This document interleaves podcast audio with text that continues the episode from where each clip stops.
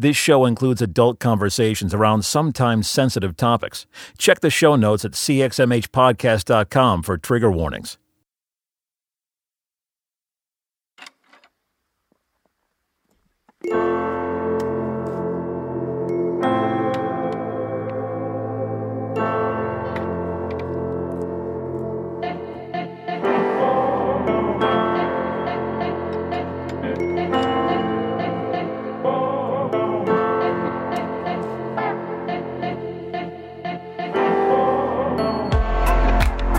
You're listening to the CXMH podcast with Robert Vore and Steve Austin. CXMH is a podcast at the intersection of faith and mental health.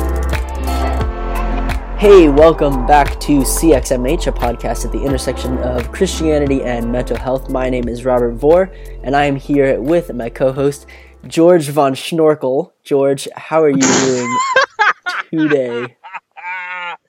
You got me on that one. Dang, George von Schnorkel. Yeah. Is that German? fancy. I don't know. I'm pretty sure it is. Honestly, Oh, it, uh, I devised it as Von Snorkel because that was a funny word, but Brooke said that Sure. Schnorkel was uh, funnier. So, Schnorkel got me. Yeah, Yeah. a little sh in there. That's yeah, that's funny. yeah.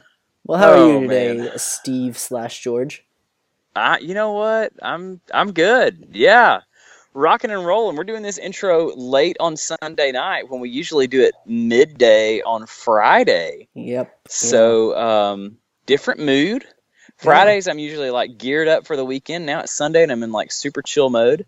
Yeah. So um, yeah, it's all good. It's all Yeah. good. Looking forward to this uh, one a little close here. sure. Like, are we gonna get this thing done? Um, yeah, we were both sick this week, so that's been Yeah. uh, that's a little crazy, but Yeah. uh, yeah, looking forward to a good week. It's how about it's Mental Health Awareness Month? It is. May So- is hashtag Mental Health Awareness Month, which I've been seeing a lot of good content being put out. I know you and I are both pretty connected online in the uh, in those kind of areas. But for listeners who may not be, if you're just a pastor or a youth pastor or just a listener who's listening, I would uh, recommend that you go online and search those hashtags on Twitter or you know Facebook or whatever you you've got there. And uh, there's a lot of people putting out some really good content around the subject, obviously, of, of mental health this month. So definitely check some of that out. What else? I don't know, not a lot. I mean, it was a pretty crazy week last week. As you mentioned, we were both a little sick, a little under the weather. Uh, it was my finals for grad school stuff. It was also my anniversary this past week. So Happy late anniversary. That's awesome. thank you. Yeah. Hey. This so, is how many years? uh, that was three. Yeah. So. Nice. hmm Very good. All right, well, let's get into this episode here. This was awesome. One of my favorites ever. Yeah, which I know that we always say that type of thing, but genuinely, this one was Yeah. so great. No, no, this one goes top three for me, for Wow. sure. Yeah, for sure. it was maybe great. top two. Hannah Brencher, who is just awesome, has written a bit about her mental health and experiences with that, as well as faith stuff. But just had a really great, honest conversation. And really, one of the my, I think my favorite bit about this conversation was her her heart and her spirit. Right, she uh, actually said a, a line in here, a sentence in here that we both disagreed with, and so we pushed back a little bit on uh, what she had said and and she was so great in responding to it in a way that uh, we really got kind of behind it and what she was trying to say and we actually both agreed with her heart in what she was saying and things like that. So that's always such a cool thing i feel like in an age of everybody arguing with each other in 140 characters at a time when you can say hey we both uh, want productive things and maybe we just want to you know clarify this or that just to, to be able to have those conversations you know Yeah, I think it's important for people to know that we're not always going to agree 100% of the time with 100% of our guests. But we're here to learn from each other. We're here to expose our audience to um, different perspectives and, and that sort of thing. And so, yes, I'm with you. It was my favorite part of the episode as well to be able to to stop and say, let's clarify this a little bit because, um, yeah, it the line initially I was like, oh gosh, oh no, like, are we going to have to cut this line from the interview? And instead, we engaged in healthy dialogue, and it, it ended up being a beautiful thing. I thought it was really cool. Yeah, yeah. So, well, we will get to it. Uh, make sure you listen all the way to the end of this one at the end. Uh, if you know anything about Hannah, you know that uh, what she's known for mostly, or kind of starting out wise, was these love letters, which you'll hear more about. Um, and at the end, we actually get her to write a love letter to uh, you, the audience, which I think was a really beautiful moment as well. Oh, it's beautiful. Yeah. So make sure you stick around, listen through the whole thing. Uh, and we will go on with that. So, hey, if you like what you hear, make sure to put us on social media and review us and do all that sorts of stuff. Yeah, and check us out on Patreon. We've got we've got the Patreon page. It's patreon.com slash CXMH. Yeah. And uh, and support what we're doing. We've been doing this thing for a little while now. We're about to get into the summer season and probably take a little time off. But um, yeah, we would totally appreciate your support if you believe in what we're doing. We're we're just two regular dudes with families and jobs and um, we create spare time to do this show, For and uh, because we love it and we believe in it. But if you uh, you got an extra couple of dollars you want to throw our way to say, "Hey, I believe in what you're doing," we would greatly appreciate it. Absolutely. Well, we will head on into the interview here. Uh, Steve, any closing thoughts to the intro? George, Nothing. Mr. Von Schnorkel. All right, well, we'll go into it. Uh, this is Robert Vore and George Von Schnorkel signing off. Uh, enjoy the interview. Welcome to the show. I am so excited. Today, our guest is Hannah Brencher. Hannah is an author, a TED speaker, and an online educator with a heart for building leaders. Her first memoir, If You Find This Letter, came out in 2015, which you can get in bookstores across the country. Uh, and she's also the founder and creative director of More Love Letters, and we can talk about all that in a second. She's also named as one of the White House's Women Working to Do Good and serves as a spokesperson for the United States Postal Service, as well as being featured in publications such as CNN World News, The Wall Street Journal, Oprah.com, and Glamour, among a bunch of others. And probably the best line in this bio she lives in Atlanta, Georgia, which means that we totally outnumber Steve this week. Hannah, how are you doing? I am doing great. I am so excited to be here repping Atlanta. yeah, all the cool people on the phone call are from Atlanta. So ha ha ha. That's awesome. uh, that's great. So Hannah Brencher, but recently kind of hyphenated. How has that been going? Uh, great. I got married five months ago. Um, so getting used to married life and all of the fun that goes with that, living with somebody and getting to know what each other's strengths and weaknesses are. And it's been so much fun though. I really love it. Oh, good. T- Is there anything else you want to tell us a little bit about yourself that wasn't in the official bio there, but just some fun facts? Yeah, you know, that that bio makes me seem so legit. Um, I think just on a normal everyday basis, I I love living in Atlanta. I moved here 3 years ago. So I'm originally from Connecticut and then moved down south for the first time. Um, being in the south is so completely different from living up north my whole entire life. Um, and yeah, I just I love hanging out with friends. I love cooking. I love uh, lifting weights and yeah, just having a healthy, active lifestyle. And I also love true crime shows. So All right. Well, we can kind of dive in a little bit. Uh, I think the thing probably that you are most known for so far is your first book, If You Find This Letter. And your TED Talk kind of tells the story of some of the background of that. Can you tell us kind of the idea behind that, how that came about? Yeah. So um, the first book, If You Find This Letter, is a memoir based on the experience that I had living in New York City my first year after college. And so I moved to New York City. I kind of had a plan in my mind of what I thought my life was going to look like. I was working for a human rights NGO at the United Nations. I thought that I would be in the field of human rights probably for the next five years, 10 years. Um, But uh, I found myself struggling with a lot of loneliness and a lot of sadness that at the time I had no idea was actually morphing into depression. No one had ever talked to me about depression. I had no idea that depression actually ran in my family. And so um, I was always just looking at it like, okay, just get stronger. Like, just get over this thing. Like, stop being a baby. Like, mm. and just get over this sadness. And um, as a way of sort of coping with that depression, I started to write letters to people that I would see on the trains in New York City and in different parts of New York City in coffee shops and different places where people congregate. And when I filled a notebook full of these letters, I just decided to rip them out and leave them around New York City. And this is just kind of my own way of dealing with my feelings and letting go of my feelings.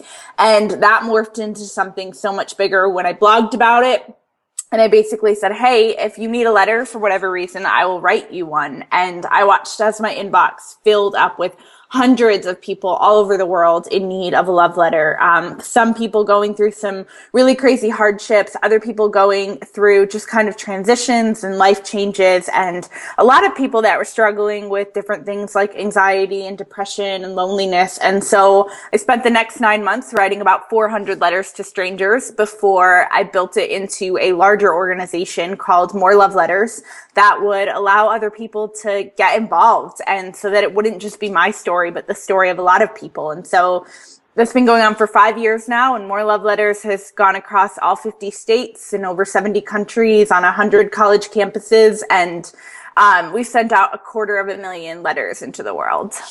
Wow, that's incredible! And you still you still run that organization? Yep, mm-hmm. It is growing every single day.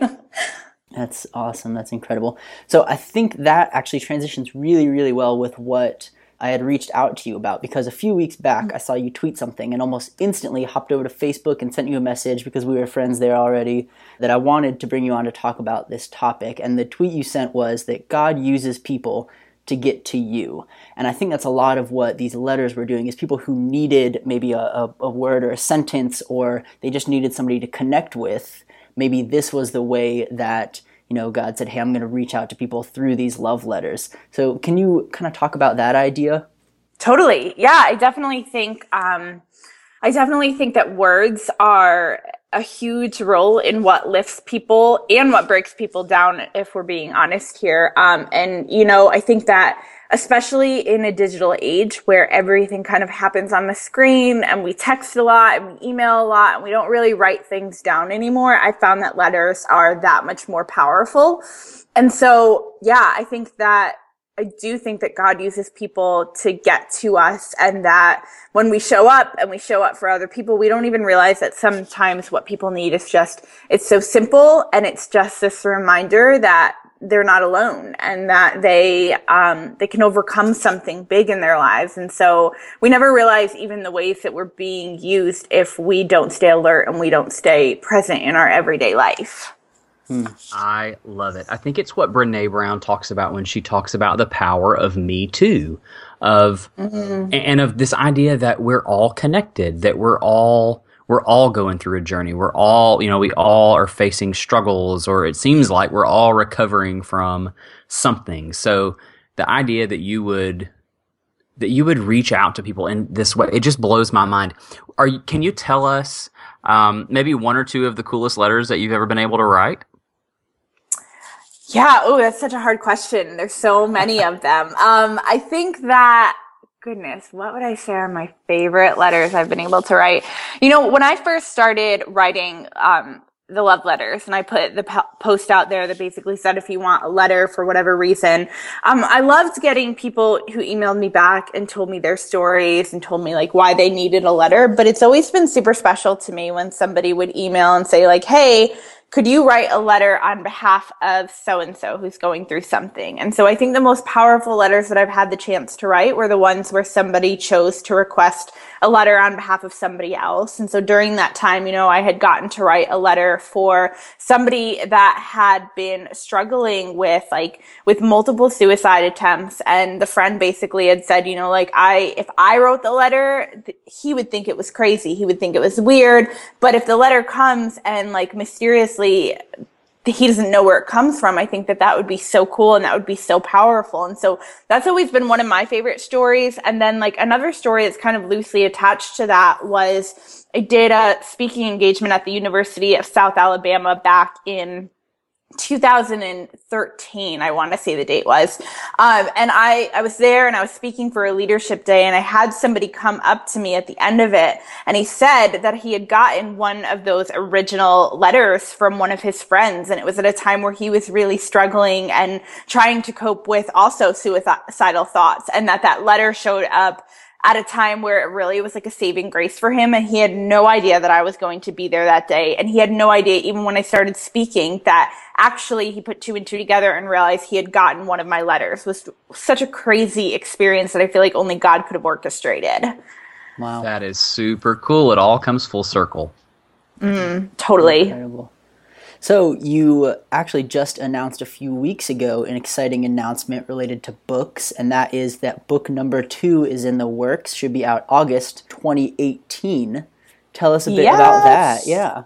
Yeah, so the week before or the week of my wedding, we sold books two and three to Zondervan. Um, so I'm officially with the Zondervan um, home.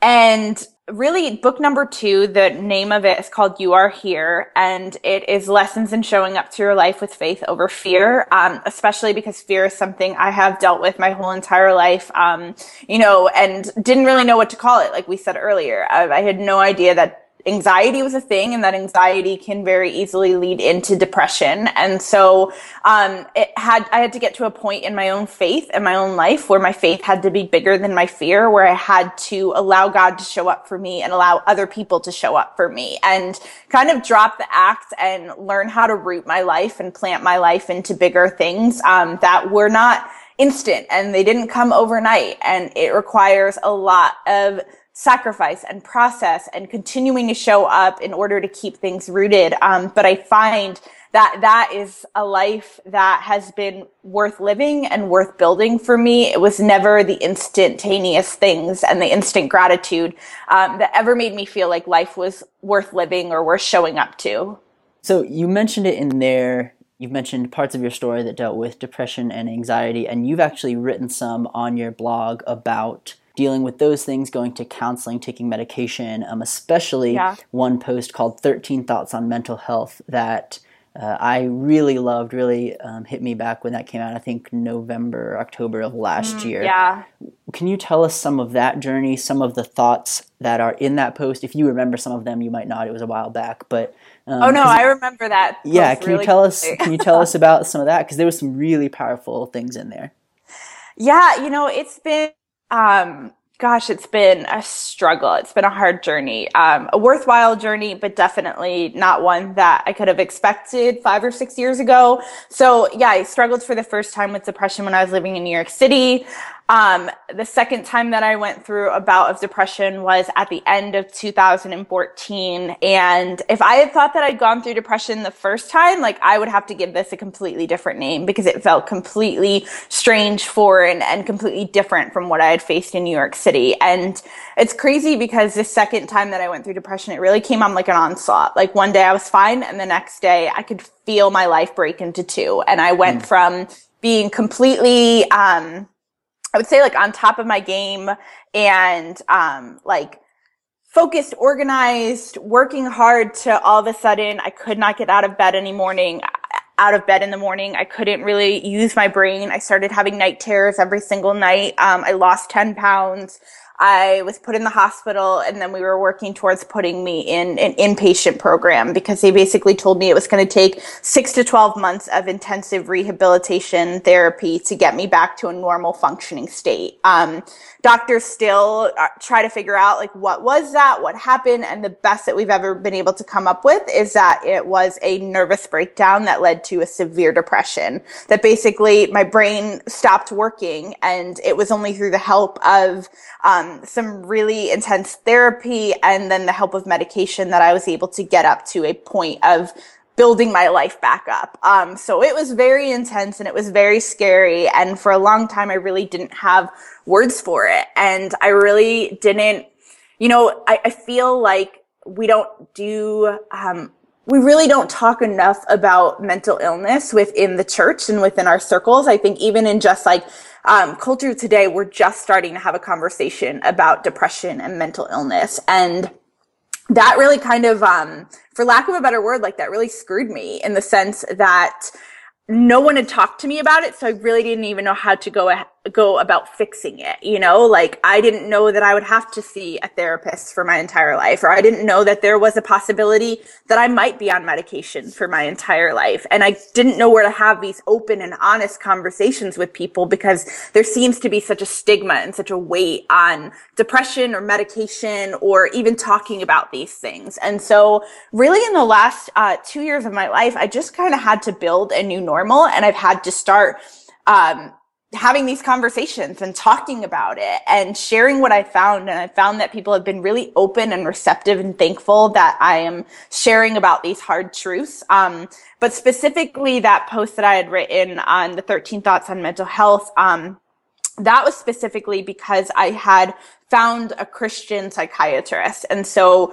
when we, when I first went through that depression in 2014, we really went to any doctor that could prescribe me an antidepressant that was going to start to kind of do the heavy lifting for me. And I kind of realized, um, seven or eight months into it when I was back on my feet that my, my doctor didn't necessarily care about what she was prescribing me. She didn't seem like she was very concerned and that worried me. Like, I don't want you just prescribing something to me and not talking to me about what's going on or talking to me about the options of going off of this medication. And so, um, probably the dumbest thing that I've ever thought about doing was in the middle of planning a wedding, I decided I wanted to go off of my medicine because I was really just did not want to have to um, go back to this doctor. And uh, very quickly, symptoms started coming back. And that was when we found a Christian psychiatrist, got me in for an appointment. And this was the first person that ever kind of like breathed life into me to say, like, hey, like,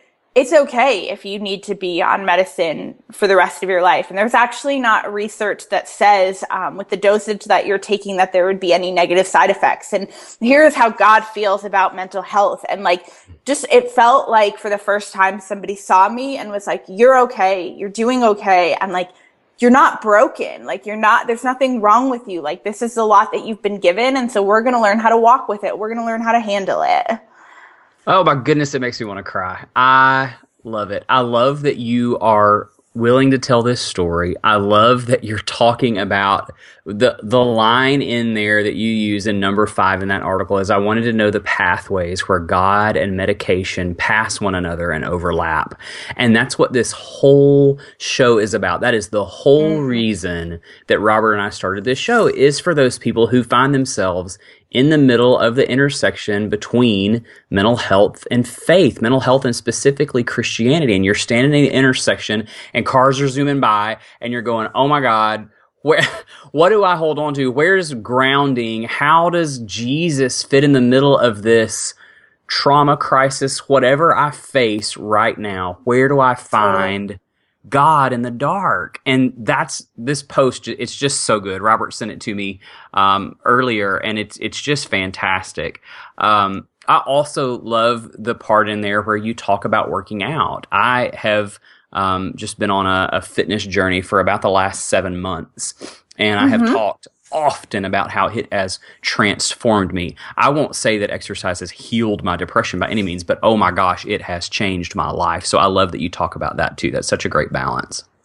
Oh, it's huge. It's, I mean, the, it, and I think it's in that article where she said that the working out was going to be medicinal. It was going to be one of the most medicinal things that I could do apart from taking this dosage. And so, uh, she said, you know, you need to be working out five days a week, 45 minutes um, a day. And so I'm the type of person where it's like you give me a challenge and I know that this is going to work for me, then I, I'm good to go. That's all you need to do and I will stick to it. And so, um, it probably took me like, I would say seven or eight months to get to the point of doing five days a week. Um, but I've seen it be such an improvement in my health and in my mind. And you're right. It, it, does. I can't say like it, it cures everything or that I haven't had a depressed day, but at the same time, I've found that taking care of my health um, through exercise and through food have been two of the most groundbreaking things for me to feel like I'm to feel like I'm handling depression. And that's kind of like my I would say my biggest thing that I'm an advocate for is language and how we use language.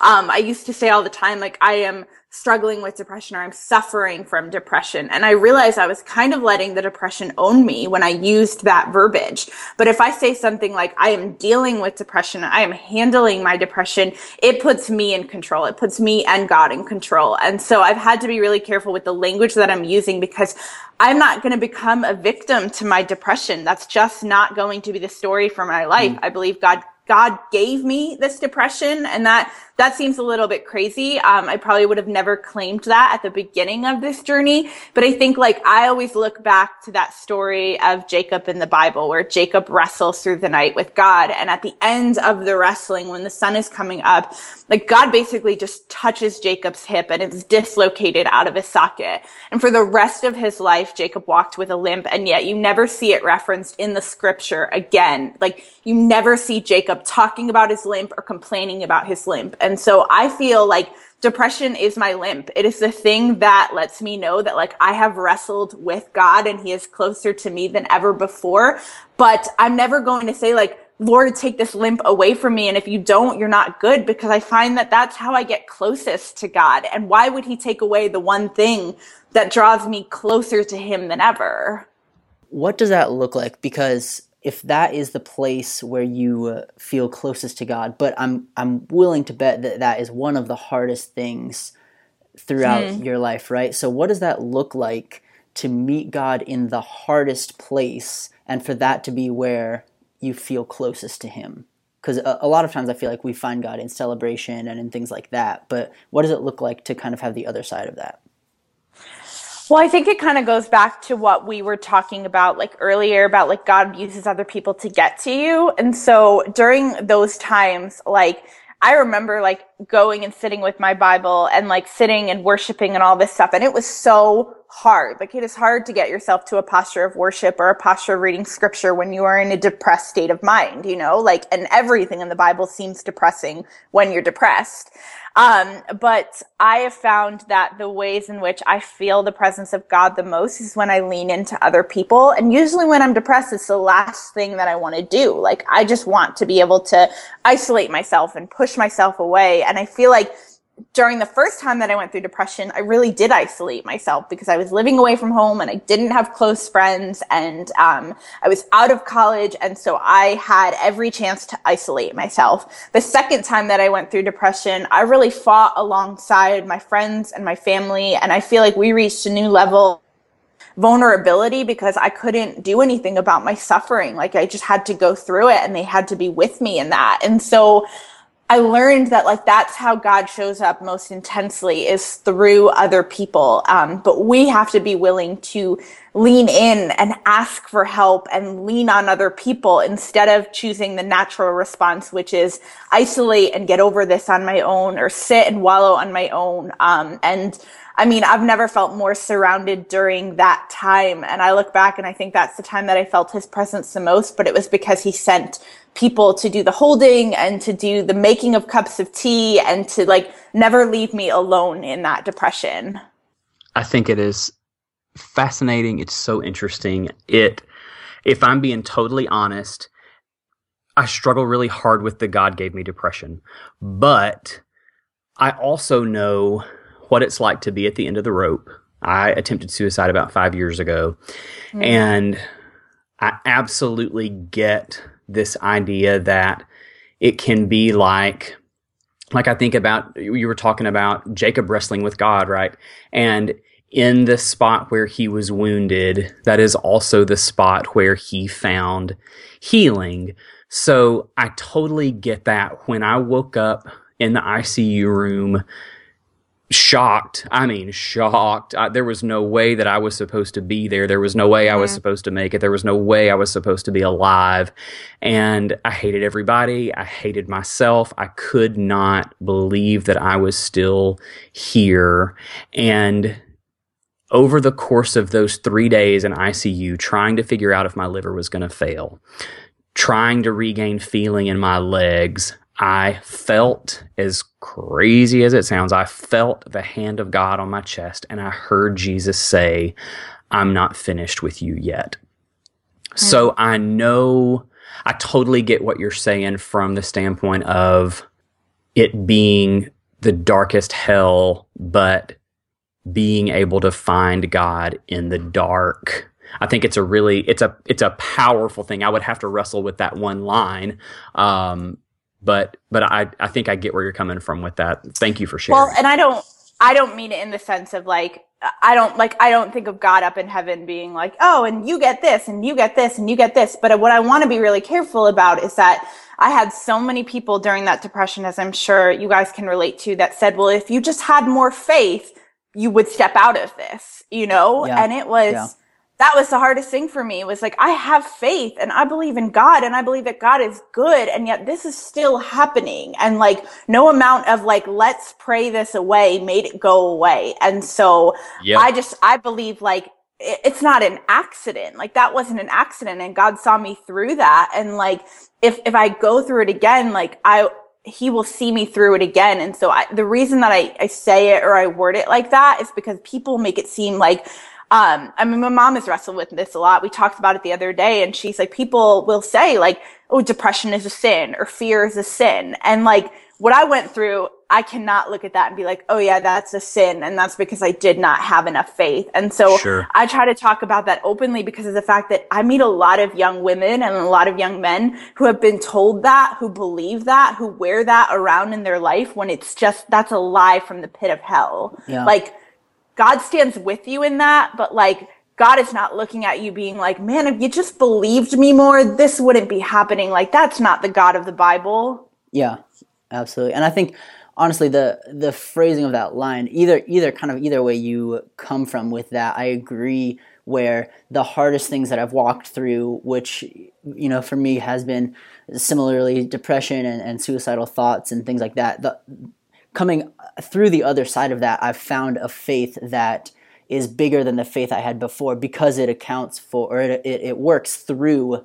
I figured out how to have a faith that works through the darkest times. And so it's a bigger mm, faith yeah. than I had before. So, regardless of the phrasing of it, God worked through it, you know, which yes. I think is, is scriptural. It reminds me of JJ Landis, who's a, a, big friend of the show. JJ wrote a memoir about life after her mom's uh, suicide, and she she talks about her mom's death, and then she talks about growing up as a twelve year old girl with no mom and knowing what happened that her mom died in the garage because she took her own life, and she says, "But I didn't just take a magic Jesus pill and suddenly mm. everything was better." So I think that's what you're saying too. It, totally, it, and it's good Lord, it's what I preach every day that. Mm-hmm in recovery, it's not just a prayer of faith. It's not just, you know, a cross on your forehead and, and, mm-hmm. and loving God through it and, and, you know, snapping your fingers and suddenly you're healed. It takes honesty and therapy and medication and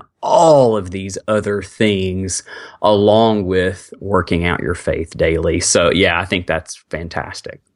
Totally. Yeah. I agree.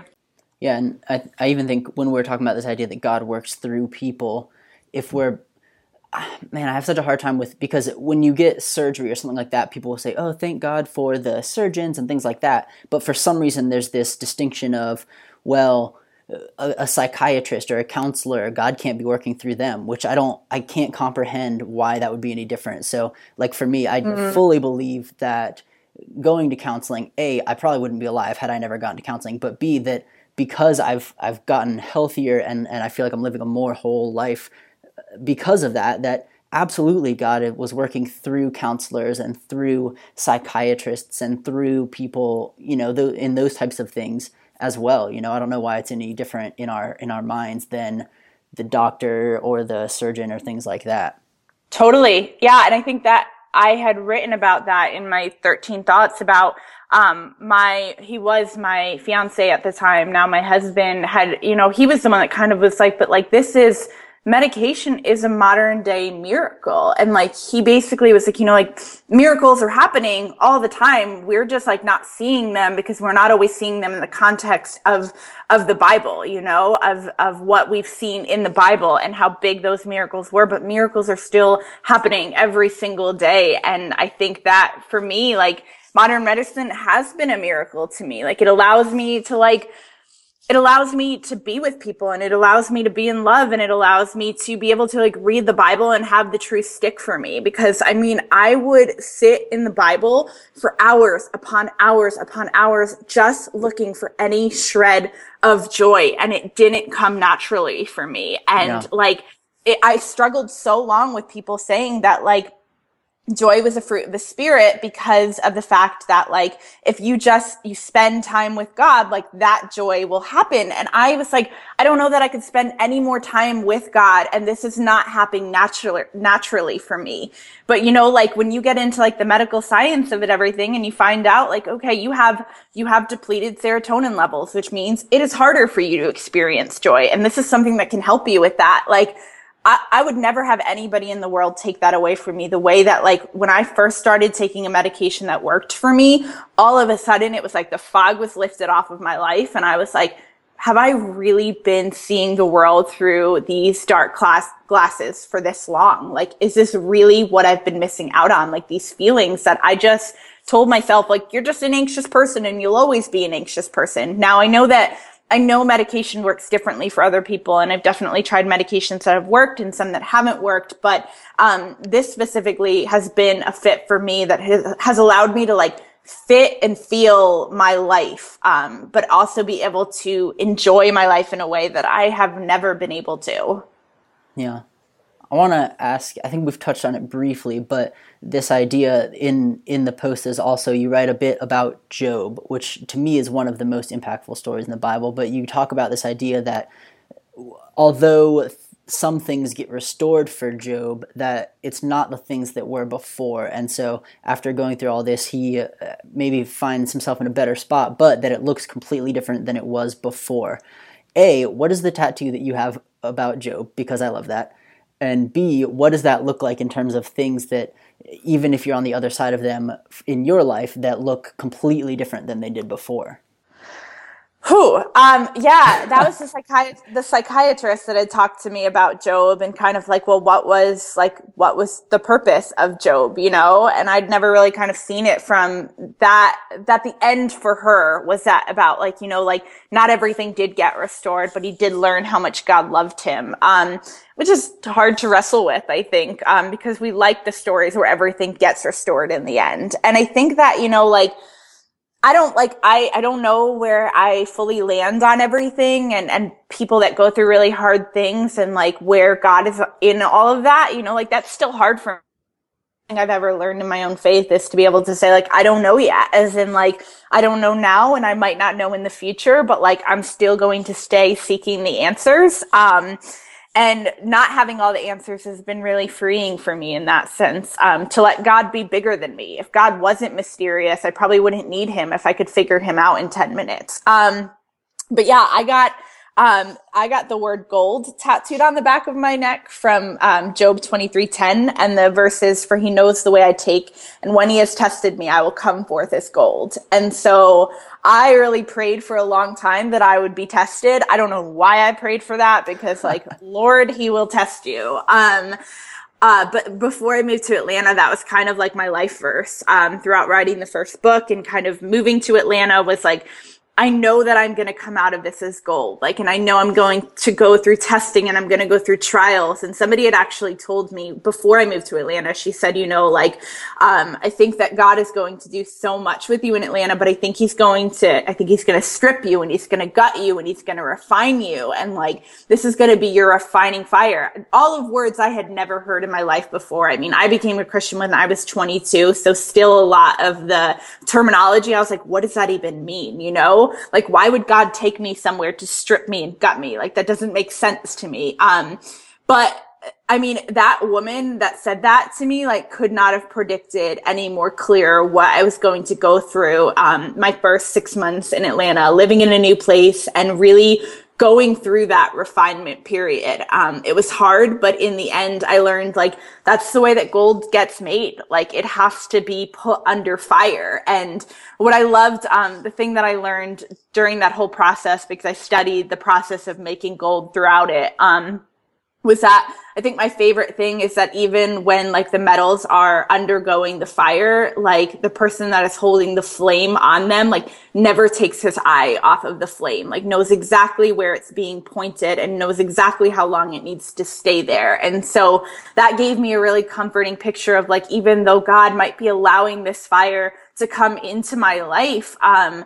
like he knows exactly when it's going to end and exactly what it's going to do for me and exactly who it's going to make me when I walk out of this. Um, there's a really great book uh, by Timothy Keller. Um, I think it's like Walking Through Pain and Struggling. Um, and he, I mean, he makes the fire and the gold metaphor throughout the whole entire book. So I definitely recommend that book. I think it's so funny you made that comment about the uh, the language there because I I think in the past like two years of my life because I've grown up in church my entire life, but in the past two years I've started to really pay attention to like the Christianese language we use, and sometimes I go, oh, yeah. "What does that even mean?" Like the I, things that we I toss around. I was like, what is a refining fire? Like, but then like if you like Google it, you'll find these really jankety like JPEG websites from like 1998 with like the flames and everything. But like, mm. yeah, we use a lot of terminology that I think if we're not careful, it makes it seem like there's some secret club that we're all a part of where like language becomes a barrier for other people being curious about our faith. Yeah. Man, I don't understand. I've never heard any of that. I feel like okay. you're joking. okay. All right. And I'm just kidding. okay. I was like, I was like, you've never heard somebody be like, oh, you're totally in the valley right now. And I'm like, what is the valley? What do you oh, mean? It's just a dry season. It's just a dry season. And you're like, what on earth? Lord, get, we just get, pray for a hedge of protection. Just yeah. really some tall shrubs. Yes and traveling mercies traveling yep. mercies oh, which is a great book by anne lamott oh my. oh my gosh the best. Yes, so good. Okay, Wait, we talk about how much we love Anne Lamott because oh, she is my. Just saw her live no, less than a month ago, front row. Oh. She is my spirit animal, and she could be my oh. grandma. And oh my gosh, yes. I'm obsessed. I just finished her book, Hallelujah. Anyway, so yes, good. So good. I mean, I might have an autograph copy, but whatever. Go ahead. That's okay. I have an autographed copy copy of Little Victories. We're we're okay. Oh, that's good too. That's good too. Okay, I want to talk. So I don't think that we planned on working through this entire article, Hannah, today, but we totally didn't in uh, the notes that I have. I hey. about you mentioned the not knowing, and the not knowing seems to be less about mental health than any other part of this article, but it's my favorite only because of where I'm at right now. So you hmm. talked about just, you know, becoming a Christian at 22. I, like Robert, have been in the church my entire life and I'm, uh, I'm about to turn 35 and I'm at this place of not knowing and I've been in this not knowing place since about the age of 22, but only in the last six months have I started owning it and saying, Hey, I got a lot of questions. And mm. I just wrote an article on my blog today about thrift shop faith and not wanting to recycle or repurpose the faith of my parents and grandparents. But I need totally. this thing to be my own. And so I love this section in here where you talk about not knowing God and you talk about your relationship with Lane and it's it's hmm. just fantastic. Can we talk some about what that looks like for you? Totally. I mean, that is a huge theme in my second book, um, especially because, you know, coming into faith when you're 22, like, this is not something that, like, I was really raised in. Like, my mom was the only believer, um, in the house, and she kind of, she did the whole, like, you can go to church until you don't feel like going to church anymore. And none of her children really continued to pursue the Lord, you know? Okay. And my brother. How do you feel Pause. about that? How do you feel about that? Because we grew up i grew up in a family where you had to be at church period and now i have two young kids and we're sort of wrestling with with that very thing of you know what i don't want to force them to go what do you think about that and go well okay so i mean I look back and I'm I'm thankful that she kept such a loose hand on it because of the fact that it really allowed me to come into my own faith. Um, that I never felt like it was forced upon me. But also, I mean, like when I did go to church though, to be honest, I never felt like we really were the family that fit in, you know, like I didn't understand, okay, like here are like I mean, mainly two parents sitting in the pews with their kids. My dad wasn't at, my dad wasn't at church, um, didn't choose to go to church with us. Actually, like, became a Christian several years ago and now goes to church with my mom. Um, but like, after 26 years of marriage, of her going to church by herself. And, you know, on top of that, you know, my brother, um, he's been a drug addict for the last 16 years. And so when my mom would be like pulling out her Bible every single day and like going to study, I just couldn't understand it. Like I didn't understand why she rested so heavily in this God guy when like I wouldn't look at her life and be like, wow, he's being particularly good to you, you know? Oh my and so, gosh. Wow. Yeah. Uh, like, you know, like my dad, my dad was an alcoholic up until the age of eight. And like, I didn't even know this until like a few years ago. Like we're a family that like, we just like, we don't talk about what's broken. And like, um, that's it's hard, but like at the same time, like that's my family. I love them. I have nothing against my family. And what's even harder was that, you know, people would say because my father wasn't a believer growing up, like that, you know, I never had a spiritual leader. And I would reject that completely because, you know, when my mom and dad had that conversation of you either pick the alcohol or you pick me, my dad stopped cold turkey. He has never touched a drop of alcohol since then because he wanted to show up, provide for his family and make sure that we never wanted anything anything in our lives. Now that to me is the clearest depiction of God the Father that I've ever gotten from a man who would mm. tell you he did not believe up until a few years ago. So it was a very hodgepodge faith. Um, add on top of that, that when I went to college and started to have all the existential questions, I ended up getting sucked into a mind control based cult, um, that toted itself as Christianity. So like that's for another day, but basically, Man, that's wait, fun. wait, what? Oh It- it my was- gosh! How can you say a that's for another day? yeah, hey, just toss that in there and then we'll move on. I know, and it's such a huge pillar of my faith. I didn't talk about it for a really long time though, because I felt like I was, I was really going to go to hell if I talked about it. They were very like scary and very, um, shame based and guilt based and did it all in the name of Jesus. Now that will jack a person up for sure. Yeah. Um, and so when I like went searching for God and found that on my campus, it ended up being exposed, banned from my campus. Several girls were saved from going through the same exact thing that I had gone through. I really was like, mm, no, I'm done with this God thing. Like I've got no interest in this. And it wasn't until like those questions kept nagging at me and I still felt like God was real that when I moved to New York, I said, God, like, I'm not going to open a Bible. I'm not going to go to a church. Like you're going to have to be real to me through people. And like God did that, you know? And so what happened though is that, you know, God really kind of softened my heart. Another thing that, what does that even mean? I'm not sure. And yet I'm saying it. Um, but, uh, led me back into like trying to explore the church, became a part of a church, moved to Atlanta, became a part of another church. And I would say it wasn't until I went through this past depression that I realized exactly what you were just saying about like, oh my gosh, like I don't want this to be a spoon fed faith. I don't want to accept X, Y, and Z just because somebody told me to accept X, Y, and Z. And it's like the metaphor that I make in the, or the analogy that I make about,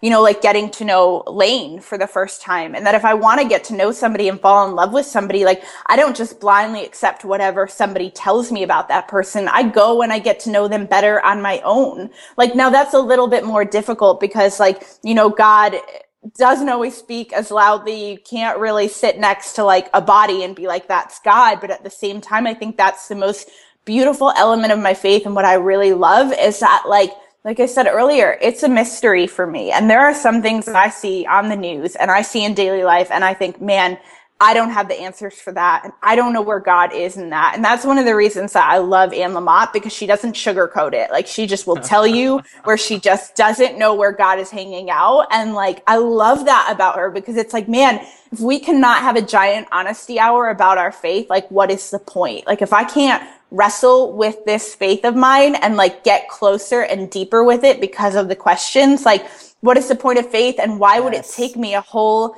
why would it take me a whole entire lifetime if I'm just blindly accepting answers from people? Like, yes. you got to be willing to go and dig and ask the questions and like put your life on the line for that. And, I, you know, I think like sometimes I think like, what if I get to the end of my life and it's like, uh, what if it isn't even real? Like, who knows? And like, I would still say at the end of it, like, I would be thankful that I invested my whole entire life into this because it's been a more beautiful road, like knowing and believing that like God is with me and God is for me and God is for other people. Gosh, um, I was about to go like full charismatic and standing up and yelling amen, but I don't think it would get the quite the full effect over Skype audio. Okay, so I have one last thing to ask you about. Honestly, we could talk. I could talk to you all day because scrolling through your Twitter feed earlier, it's like every third thing I want to ask you about because it's so awesome. Um, but you tweeted recently about telling your story honestly, which obviously you do a lot of writing, and Steve and I both try to do with with our writing. And you tweeted this. You tweeted have the courage to tell someone the story beneath the story, what you really feel when the world isn't watching. And then you said, you hold people at arm's length if you only ever share with them stories you know how to tell by heart. What, mm. do, you, hmm. what do you mean by that? Um, I mean, I think that that's something that I'm personally kind of even walking through myself right now, like with the second book, but also like in life and establishing community and figuring out like what does community look like as adults and as married people, you know? And I think that like I can so easily slip into a spot of like um, being like, you know what, I'm good, I'm fine, it's me, it's God, it's my little inner circle, and then I don't want to let more people in. And um, I found like the only way to gain trust with other people is to actually like it's to entrust them with things, you know, like it's to tell them stories. It's to see how they react. It's to like hold your breath and hope at the end of it, like they're somebody who is trustworthy. And, um, like sometimes they will be and sometimes they won't be. Um, but I think that if I'm always just walking around with like this perfectly polished story, then that's like, that's not the truth of where I'm really at because I, I don't mm. think I've ever come to a point in my life where I'm like, yes, everything around me is great and it's awesome and there's nothing wrong. Like there's always something that I have to work through. Like faith always keeps my hands full. Um, but what was I? I had a thought and I just lost it and I'm going to try to think of it again. oh, yes. Okay. I was just writing about this, uh, for the book the other day, but about how, um, man, this was another thing when I walked into church. I didn't understand uh, why everybody always wanted to talk about their testimonies and like the moment when they first met God. And so, like, I have this like really great testimony of, you know, like it's very romantic. It was a church in Chelsea, New York City. I was standing on the balcony. It was raining outside. Like that's where I met Jesus for the first time. I've had so many people ask me that story over and over and over again. Even at one point, like two girls read about it in my book, emailed me and asked me if they could go visit the church in which I gave my life to Jesus. Now, what I realized though, like going through this depression, coming out on the other side of it, um, I was watching The Bachelor one night, which is where all my holiest moments happen. Yes. Um, and, and the girl said on there, she said that she had met this guy on a plane. And the whole time that she was dating him for several years, she was waiting for her feelings to catch up to that meeting on a plane story. Because everybody always loved the how we met story, but like everybody was so wrapped up in it that like they didn't even realize like she wasn't falling in love with this guy. She was just in love with the story of how they met. Mm. And I didn't want to get to a place where I only ever had the how we met story with God, or I only ever walked around asking people how God and them met and hearing these stories. And so I've just like, I've started to ask different questions, you know, like asking the questions like, so where are you now? And what are you wrestling with? And like, what is your favorite thing about faith? And what is the thing that you just can't wrap your head around? Because God's not afraid of those questions. And I think probably God, the God that I know would be the one breathing a sigh of relief, being like, thankfully you guys are having an honest talk about this, the things that you, the things you understand, the things you don't understand. I think if we can't have those honest conversations, then I don't know turns into I don't really believe in this. And so like I think we'd be surprised to find that so many of us are living in questions that we're just afraid to ask. Man, Can we think... please be friends forever? Like, oh my gosh, what? For real. I was just gonna say, ah. I for a while I've had like this aversion to when people share testimonies, and I, it always made me feel like I don't know. There's something wrong with me that I don't love hearing that, and I think it's what you just said. It's because I'm essentially listening to like a highlight reel of like the beginning, and then we'll like maybe gloss over. Maybe we'll say like here are the things that was hurting, and then I met God, and then happily forever after. And i always yeah, want to stand up and better. say now what? Like where does it go from there? And i think you just put words around what i've been feeling. So yes. I mean like most of those stories are church camp when you were 11 which doesn't mean it's not beautiful but like you're now 38 years old you know? i'm gonna like, need you to live a little bit and then let's talk. Yeah. awesome. Yeah. Like, man, like the Liturgist podcast. I don't know if you guys listen oh, to that, but gosh, like, we had Science Mike on a few weeks ago. Love them. Mm-hmm. Oh, uh, like the Lost and Found series was like the most beautiful thing that I've ever listened to because, like, I don't like, I, I think the whole entire Bible is a lost and found story. And I think that God places yeah. so much like, like beautiful context in the stories of being lost and found. And I think like man, we need to be willing to talk about when we're lost because if you don't ever tell people that you're lost, like they don't know how to find you. Mm, that's so good. Well, Hannah, we want to thank you so much for being here today. If you want to connect with Hannah, you can check out her website, hannahbrencher.com, read some of the blogs, things there. You can find her on social media at Hannah Brencher. You can buy her first book if you find this letter on Amazon. There'll be links in the show notes for all of that as well as check out more love letters and the million things that Hannah does, all of which she does awesome. If you want to connect with Steve, you can find him online at gracesmessy.com or on social media at I am Steve Austin. If you want to connect with me, you can find me at robert-vor.com or on social media at Robert Vore. Hannah, do you have any closing thoughts for us as we end up here? I, I think we covered it. I'm pretty sure we talked about everything in life. Um, I would. oh my close... gosh, no! We have to end with a love letter. Will you? Will you? Ooh. Will you oh. leave our listeners a little love letter? Oh goodness! Like verbally out oh, loud. Oh, yeah, um, let's do it on the spot. Heck wow! Yeah. I I actually had to do this in the um I had to do this in the Delta Sky Lounge the other day. I got two free drinks for the flight for doing it. Um, uh, we could. I don't. We could mail you. Robert's in Atlanta. No, no, no, no, no. yeah, yeah, I'm in Atlanta. That's yeah, easy enough. It's it's done. Oh no, you guys, you don't have to. Don't worry, Delta has its own thing, so uh, they own me. Um, yeah, you know, okay, so like verbally, like speaking love letter. Um, try to make this not stuck, cheesy. Feel stuck in the dark in maybe the midst of depression or bipolar, schizophrenia, whatever, but they feel stuck in the dark of mental health and they're trying to find God, they need a letter. I love that. Okay, well then I'm gonna like verbally dictate a story, basically. Um, so this is to anybody out there who's listening that needs a pseudo love letter. Um, my my favorite words, um, as simple as they are, are the words "You're okay." And the reason that I love these words so much is because my mom told me a story about how when my little cousin was born, um, my cousin and his girlfriend, uh, she was born with one kidney, one functioning kidney. And he told my mother this story about how he would run downstairs to the ICU and he would press his fingers against the glass and he would say, you're okay, you're okay, you're okay to the little baby. And then he'd run back upstairs and then he'd run downstairs a few minutes later and he would say the same thing. You're okay, you're okay, you're okay.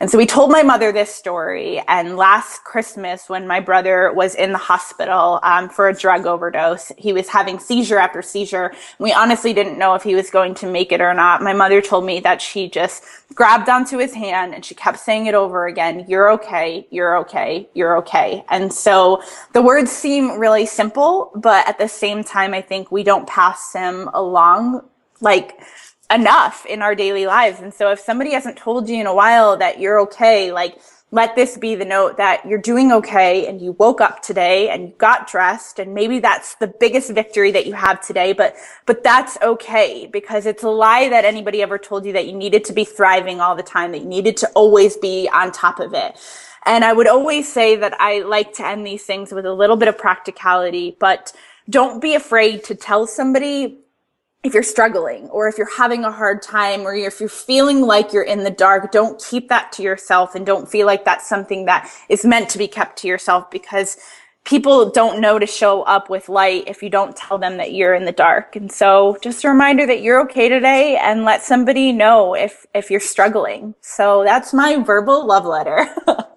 That's amazing. Thank you oh, so much. That's beautiful. That's going to just give hope and love and ah, warm hug like Olaf to somebody who needs it. Definitely. Oh, I love that. well, thank you for taking the time out today to talk to us. Uh, it's been honestly just a, a great conversation. So I'm really excited for people to hear it. Thank you for joining us. Of course. Thank you.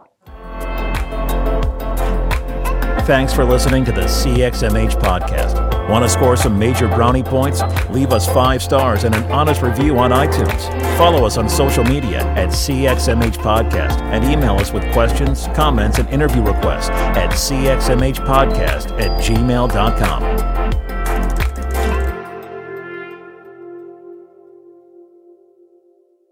A final note if you're in a dark place today, struggling with suicidal thoughts, you are not alone.